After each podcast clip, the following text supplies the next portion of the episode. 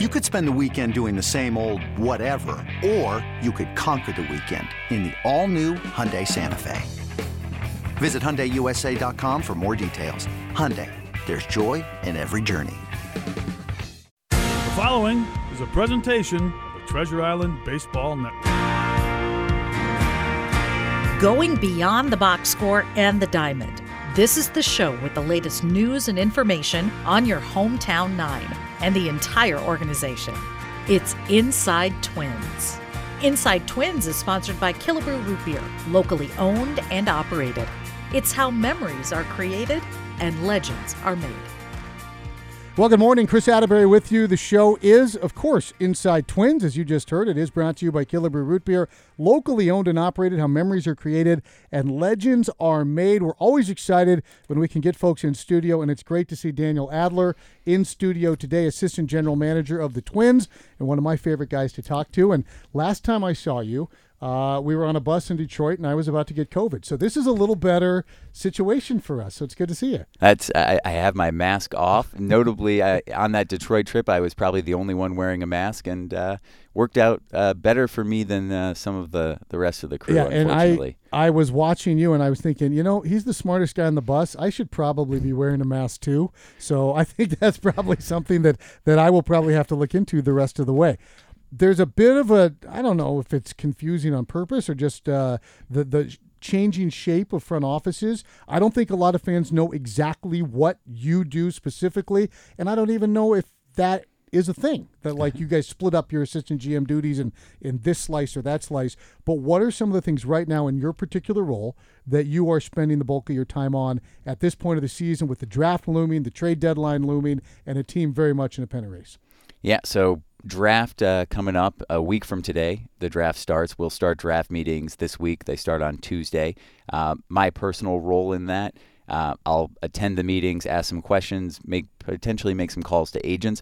I'm not the one assessing the players, uh, but I do. One of my main roles, I oversee our research and development group. So we have one of our analysts, Ezra Wise, is fully dedicated to the draft all year round. He's seeing players. He's working on our draft model. He's in constant communication with our scouts. So really, more than anything, there to, to support Ezra as uh, as we make some decisions in the draft. Obviously, Sean Johnson, uh, our director of uh, of scouting or VP of uh, of scouting, will be making making the final call. But Ezra and uh, a lot of our analytical work, in addition to, uh, of course, our scouts, is a huge, huge driver there. So draft is a lot of time right now. I want to talk about Ezra. I'm glad you brought him up. We should probably have Ezra on the show because I think as more information, uh, data has become available about the draftable players. Because for years, there wasn't TrackMan data on a guy playing at a high school here or a high school there, and and now you know we've kind of herded these kids into spots where there's more information.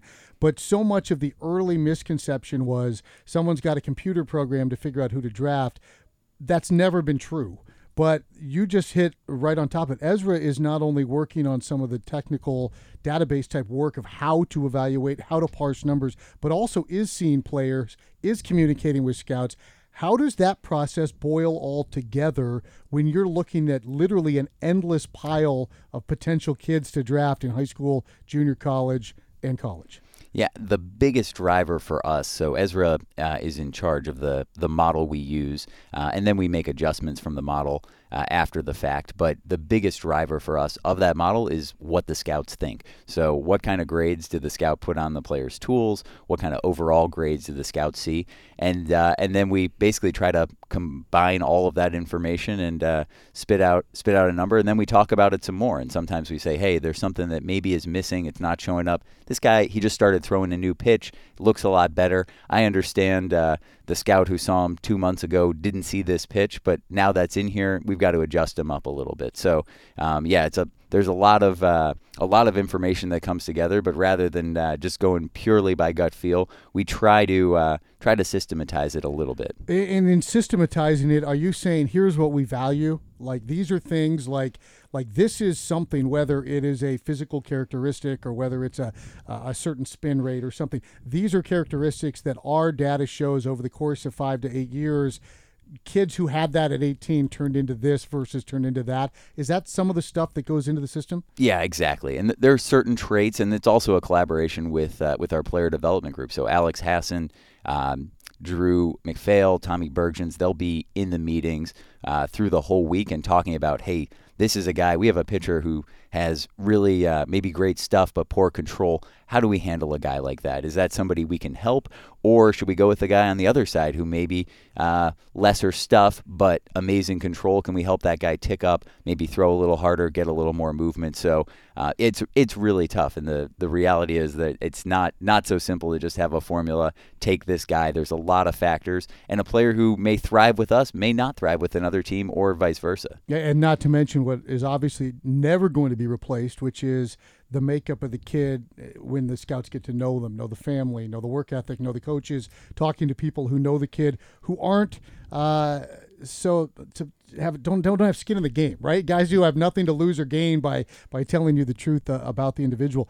As a problem solver, which I would argue you are, uh, just in terms of how you think, how much fun is that to kind of reverse engineer it and say, here's what a successful big league baseball player looks like, how do we reverse engineer that to go back to what we're looking for to try to build one? Is that kind of the semblance of the process? Uh, it's an incredibly interesting problem. And it's not just, hey, what are the successful big leaguers doing? We also need to look at what are the guys who've had trouble doing because mm-hmm. they may look a lot like the successful players. And then we also have to think about who are the guys we actually can acquire? Mm-hmm. You know, the guys at the top of the draft. There's a few uh, few players who we know are just going to be gone for sure. And then once you get into second, third, fourth round, you're all the guys who are there are going to have some type of flaw, or they would be taken a little uh, a little earlier. So I think when you look at our draft, um, our drafts recently, some of the impressive things. A local guy Louis Varland is doing really well for us. We picked him. I was at ninth, 11th mm-hmm. round? You know, I think that those are the really great success stories where um, our scouts knew the player well. Joe Bisenius, who covers this area, knew him well. Our supervisors knew him. Uh, the model liked him, and then our player development group has done a terrific job with him. And to have a guy, you know, picked outside of the top five rounds, working his way up through the system, hopefully on his way to being a big leaguer, is a, a really big deal. Yeah, the Winders, the Sands of the world, exactly. guys that you get, you really make your your long-term successful foundation in those middle rounds. Now, when you walk into the room this year, those guys who put all the time into your first round pick a year ago, are they mad? Are they like, you traded our guy? We never even got to see him develop. We didn't even have him for a year. It, it's uh, it's always a little bit of a double edged sword. I think uh, you know that uh, we had some conversations with John Wilson. Um, who who knew Chase Petty really well and uh, had uh, was incredibly excited that we signed him. And it's it's not easy. And we didn't trade Chase because there was any problem. He was doing doing really well with us. Uh, but another team also felt really uh, really well, strong. Yeah, you're not going to get Sonny Gray for a guy who can't play, right? Or who exactly. people don't believe in. Exactly. I, I will say I am constantly impressed by our scouts and their ability to take the long view. Um, you know, you're looking if you're looking at a high school player, it is going to be half a decade, if not a whole decade, before he starts helping the team. And on the international front, where I've been more involved lately, we're looking at guys who are truly could be 12, 15 years away before this guy is getting to the major league. So it's amazing that they can take that long view. I, so I do think when we view it as a, a, real positive, if a guy we drafted is interesting enough to somebody that they want him in a trade, that's a that's a good sign. Yeah, and the long view is important, but it feels like – with the financial model in the game today, that boy speeding that process up, and we're getting guys who maybe the long view would benefit them long term and would benefit the game long term. But across the league, those guys are being pushed a little bit faster for a variety of reasons. Daniel Adler is here. Always great to get some insights from him. Uh, they are indeed setting up the draft room across the hall. It's going to be a, a, beehive of activity. Always great to get the scouts back here at Target Field for the, the build up to that. And we will talk with Sean Johnson on this program, I think two weeks from now or a couple weeks from now after the draft. Uh, and he will uh, kind of look back at kind of what they did and why they they did it. Right now, we'll take a break. This is Inside Twins. When we come back, we'll talk about a first place Twins team and what can be done to augment them down the stretch right here on your home for Twins Baseball. Chris Atterbury in studio with Daniel Adler, Assistant General Manager of the Minnesota Twins. Twins in Texas today trying to avoid being swept, trying to avoid what would be a season high four game losing streak as they sent Dylan Bundy to the mound opposite Dane Dunning. Uh, Daniel, uh, update on Miguel Sano. I know he was down in the complex league, hit a couple of home runs the other day. I know one of them was off of Matt Barnes, who was down there rehabbing as well. Uh, I I hate saying Florida Complex League because it sounds like a prison circuit of some sort, uh, as opposed to the GCL. But what is the status of Miguel? I know you guys aren't going to rush him back by any stretch of the imagination, but where is he going to be getting his at bats? Yeah, so we've been working him back in slowly. He initially was uh, was just DHing. Uh, he's been playing some in the field uh, in the complex league. I was down there um, just before he started his rehab assignment. I was there a week and a half ago. He's looking pretty good. I know lateral mobility after the surgery still coming back a little bit at first base, um, but he's looking good. He's in good shape, and I think we anticipate uh, hopefully he'll be coming up and uh, doing some work with the St. Paul team pretty soon here. Yeah, that uh, could be exciting. Fans can see Miguel over at CHS uh, knocking balls all over the place. And uh, one thing about Miguel that I think that people who aren't around him a lot may not understand is that when he's down like on a rehab and around young players, he's really good with those young players. I think he gets a bit of a bad reputation because he's, he's so big. He's such a big, giant guy. But when he is around your younger prospects, uh, I feel like he is an incredibly productive positive force around those kids. He he really is. I was down there watching uh, in some uh, FCL games that he wasn't playing in, and he's uh, half the time he was on the bench actually with the guys talking about the pitchers, breaking them down. And then the other half the time he was uh, in the stands, and the line between stands and bench down there is pretty thin. Uh, pretty thin. But he's he's holding court with uh, whether it's the FCL players or the Mighty Mussels players down there. You know they all they all look up to him, and you know I think those guys hearing about his path uh, is really, really, really helpful. And uh, Edgar Varela, who's uh, one of our field coordinators, was telling me that Miguel was uh, was instituting a uh, no jewelry policy for the minor league guys, which I thought was a little ironic, a little ironic. given uh, Miguel's penchant for for wearing some bling. But for, for penchant for having a toaster-sized gold chain around his neck. So that's interesting. That's news for sure. If he's he's instituting the no jewelry policy, a couple of guys of yours will be headed to the futures game. Spencer Steer. Uh, Jay Z still holding hostage my Spencer Steer trading card from Cedar Rapids, but he's been tearing it up at St. Paul. Can Saints fans maybe expect to see local boy Matt Wallner before too long? I think it's certainly kind of a conversation for us right now. Uh, but I, I, think at some point uh, during this season, obviously, when you see a guy putting up numbers like he is at, at Wichita, it's probably not too long that before he'll be coming to St. Paul. I don't know the timeline if that's uh, you know if that's in a few weeks or uh, a little later in the season. Yeah, at some point, his folks probably want to get the uh, exercise equipment out of his old bedroom and maybe make that up so he's got a place to stay when he comes back to AAA.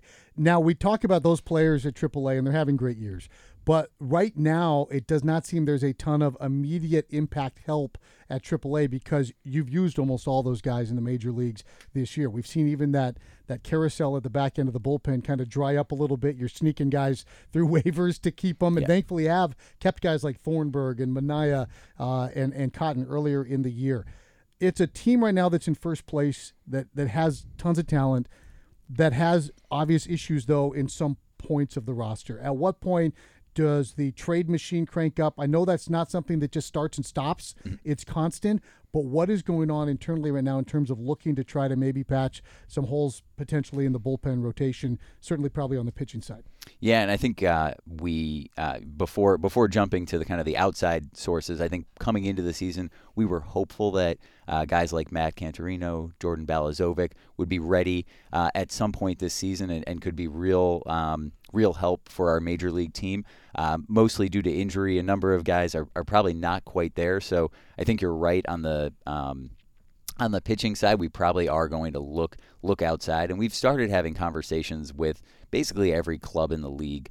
Um, you know, from uh, hey, just let us know if you're uh, uh, if you're thinking of moving guys to getting a little more serious and talking about about real names. Uh, you know, it's early. It's still pretty early. If you look, um, most teams are probably there are a handful of teams that are going to be clear sellers, but there's also a lot of teams who probably want to wait a few more weeks and get some clarity before making any moves. So my guess, we're having a few conversations now. Um, I'd be surprised if anything happened um, imminently, but I think it's certainly possible something happens before the draft. There's sometimes a little flurry of activity because of those comp picks that can be traded. Uh, that so some possibility something happens before the draft, and then my guess once the draft um, gets you know those few days, things will usually get a little quiet around draft, and then we'll get into All Star break, uh, and then after that, I'm guessing things really, really pick up uh, trade deadline wise. And we'll be, as you said, looking primarily for pitching help. If you look at our position player group, it's a strong group. there there certainly are guys who could help us there, but the bar to uh, to add to our position player group is really really high. Whereas on the pitching side, the nice thing, whether it's starters or relievers, when you bring somebody in, it just if it's a reliever, now you're putting everybody else in a little lower leverage situation. Even if it's not necessarily the eighth, ninth inning guy, suddenly you're pushing your seventh inning guy into the sixth or fifth, and that can be helpful as well. And, and honestly, that's what good teams do, right? When you look at the elite teams in the league, they don't have one guy who throws a hundred and can flat out stop you in your tracks. They've got three of them because you can't pitch them every single day, especially in this day and age where you need depth in that bullpen. Uh, and that really has proven to be a separator, I would argue, amongst the top teams in the league. If you look at Minnesota offensively, feast or famine a lot, sure. But overall, it's a lineup that can compete with the Houstons, that can compete with New Yorks of the world. But right now, it looks like the pitching is where that differential is, right? Yeah, I would say I, I think that's fair. I think our offense is in kind of that top third of the league, um, and and should be match. We match up well offensively with just about anybody. Pitching, uh, I know bullpen, especially uh, lately, we've had some some rough games. We're probably kind of more middle third, uh, but definitely room uh, on both the starting side and uh, and the bullpen side to uh, to make some additions and, and, find some guys who can really help us fortify things. But uh, bullpens are just it, it is so hard. I don't Mercurial, know if you saw man. Yankee Yankees game last night. Their bullpen's been uh, been as good as anybody, and they uh, gave up a couple runs in uh, in the tenth. Uh, crazy crazy things happen. I don't think too many people had the Orioles bullpen after trading away two of their more established guys during the offseason. Their bullpen's been unbelievable. Twins games notwithstanding. yeah, exactly. So we're I, I don't mind seeing them do well as long as it's not against us. So uh, it is it is tough. Our bullpen, you know, a couple guys, uh, Jorge Alcala, who's been really one of our most consistent bullpen performers last year and a half. That's been a really tough loss. If you have him, slot him in, you know, eighth, ninth inning situations, even suddenly the bullpen looks a lot stronger. But we've got to roll with it, Yep. and uh, hopefully some people can uh, can step up. And I think we'll also look for some help. Yeah, he's the pair with with Duran. Then, if you have two of those guys versus one, you just the days of having only one guy like that are, are gone. You mentioned Baltimore, and it's a prime example of they took some guys like a Jorge Lopez who had been kind of a starter, had some success, not a ton. Suddenly, he he he just takes to this role and is doing really well. They're in a position where they're trying to build long term now, where there's that whole balance that people in your chair have to deal with all the time, now versus the future. If you can flip one great season from Jorge Lopez into three lottery tickets that can maybe help you in your continued build, now suddenly that's out there. And I know that's something you guys spend a ton of time measuring, right? Now versus then. For sure. And it, it changes so much depending on where you are. Look, last year at the deadline, we traded Nelson Cruz, Jose Berrios, two fantastic performers, but unfortunately, we were sitting in a spot where uh, we we just had an incredibly small chance of making the playoffs. Didn't seem like the best uh, use of their skills, basically, uh, for the rest of the year, and we were able to trade them for guys. Joe Ryan, who's helping us a whole lot now, and then uh, Austin Martin, Simeon Woods Richardson, guys who we hope will help us a lot in the future. Now we're on the other side of things where we may have to give up, uh, and, and it will certainly be painful. We may have to give up Yep. some guys who could help us a lot in the future, but we know this is a year where every win really is precious. And if we can get a little bit better, that can help us, one, make the playoffs, and two, advance in the playoffs. So uh, I like to think of it, uh, I don't want to get too technical, but in the word world of finance, they talk about the discount rate. You know, how much do you value today versus tomorrow? And, and right now, we value today a whole whole lot more than we did at this time last year. Very well said. That is Daniel Adler. We've got one final segment with Daniel where I'll ask him how to invest my IRA. That's next on your home for Twins Baseball.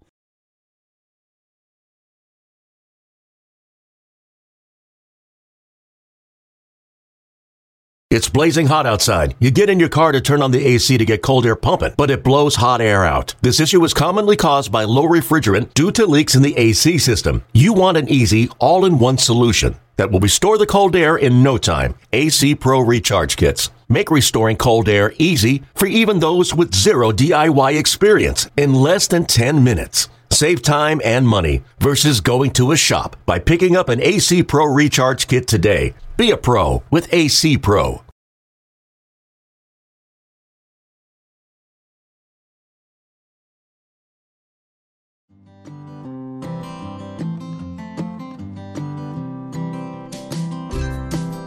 Final segment of Inside Twins, brought to you by Killebrew Root Beer, locally owned and operated.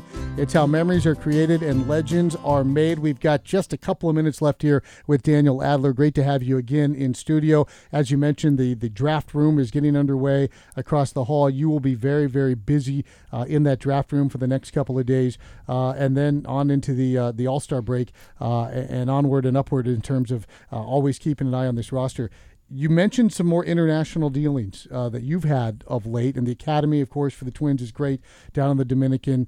Uh, big topic of conversation has been international draft, and it's kind of a coin flip at this point, but it is something that's being discussed, is it not? Yeah, it's being discussed uh, heavily, and it was something that uh, the MLBPA and MLB kind of kicked the can on during the last uh, during the actual collective bargaining um, agreement negotiations, and I believe it's July 25th is the deadline. Now, what does that deadline actually mean? I'm not totally deadline sure. from Major League Baseball if, mean? If somebody, if either side came back on July 27th and said, "We'll do your last offer," I, uh, but leaving that aside, uh, uh, allegedly July 25th is when we'll get some clarity on uh, the potential to create an international draft, which uh, would move from the system we currently have, where we have a big pot of money and you can allocate it however you want, to something that looks a lot more like the domestic draft. Right. And then you've also got next year, of course, the specter of a lot of different changes coming in terms of on field uh, rulings. Will it be automatic strike zone at some point? Uh, will there be shift bans at some point? Um, and we've only got about a minute left. But uh, what kind of feedback do you get from the minor leagues? Is it is it a massive impact on the game you're getting uh, from things? I know the pitch clock is speeding things up, or is it a minimal impact? Uh, it's a pretty real impact. The pitch clock thing. I don't know. Have you That seen any big. minor league games? Yeah, I, we talked With- to some of the, your guys about it, and they're in terms of just the speed of the game. Yes, as a viewer, it's it's amazing. And the most uh, one of the most interesting things I saw just a week and a half ago when I was down in Florida, they've moved. So rather than just going to straight automatic balls and strikes in the Florida State League, they're trying this thing where the players can actually challenge a Yeah. play, which is I think a, a fascinating. It was really fun to watch. Uh, let me say uh, what I saw: the catchers are a lot better at knowing balls and strikes than the pitchers. I know Sonny Gray used up all the challenges when he was on his rehab. Daniel, it's great to have you in studio. That's Daniel Adler. Our show is Inside Twins. That'll wrap it up, but do stick around. We've got the pregame lineup card coming up next, right here on your home for Twins baseball.